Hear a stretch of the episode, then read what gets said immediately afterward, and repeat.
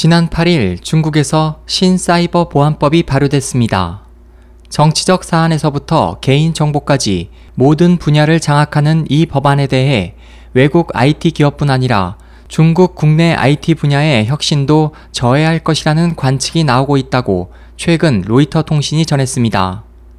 보도에 따르면 이 법안은 사이버 공간에 대한 통제권과 국가 안보를 보호하기 위한 68개 조항으로 구성됐으며 인터넷 서비스 제공자와 IT 기업들이 중국의 데이터를 저장해야 한다는 내용을 포함하고 있어 중국 당국은 앞으로 흔히 국가의 적으로 불리는 반체제 세력이나 국권 위협자로 간주하는 인물 추적이 용이해질 것으로 보입니다.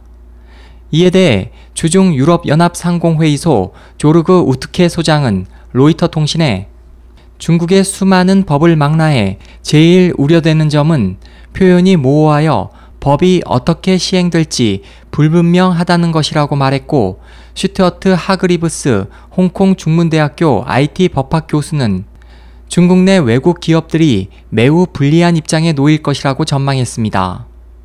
중국 내 해외 IT 기업들은 이번 법안에 IT 산업이 안전하고 통제 가능해야 한다는 내용이 있어 중국 정부가 자국 내 모든 기업에게 하드웨어 개방권, 다시 말해 기업들의 암호화 키와 소스 코드까지 넘길 것을 요구할 가능성이 크다며 지적 재산 문제로까지 번질 수 있다고 우려했습니다.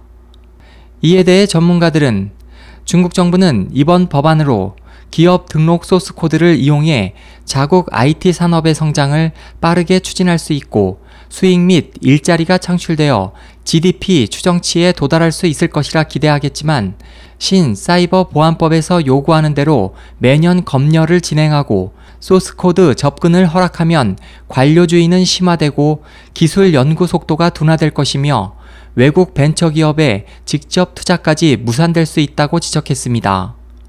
이들은 또 스타트업 기업들이 불가피하게 중국 정부와 관계를 맺게 되면 이들 기업의 안보에 대한 불신으로 국제시장에서 경쟁력이 약화될 수 있다며 사이버 보안에 대한 정부의 보수적 대처는 결국 최근 주식시장을 강압적으로 통제한 것과 마찬가지로 실패할 것이라고 경고했습니다.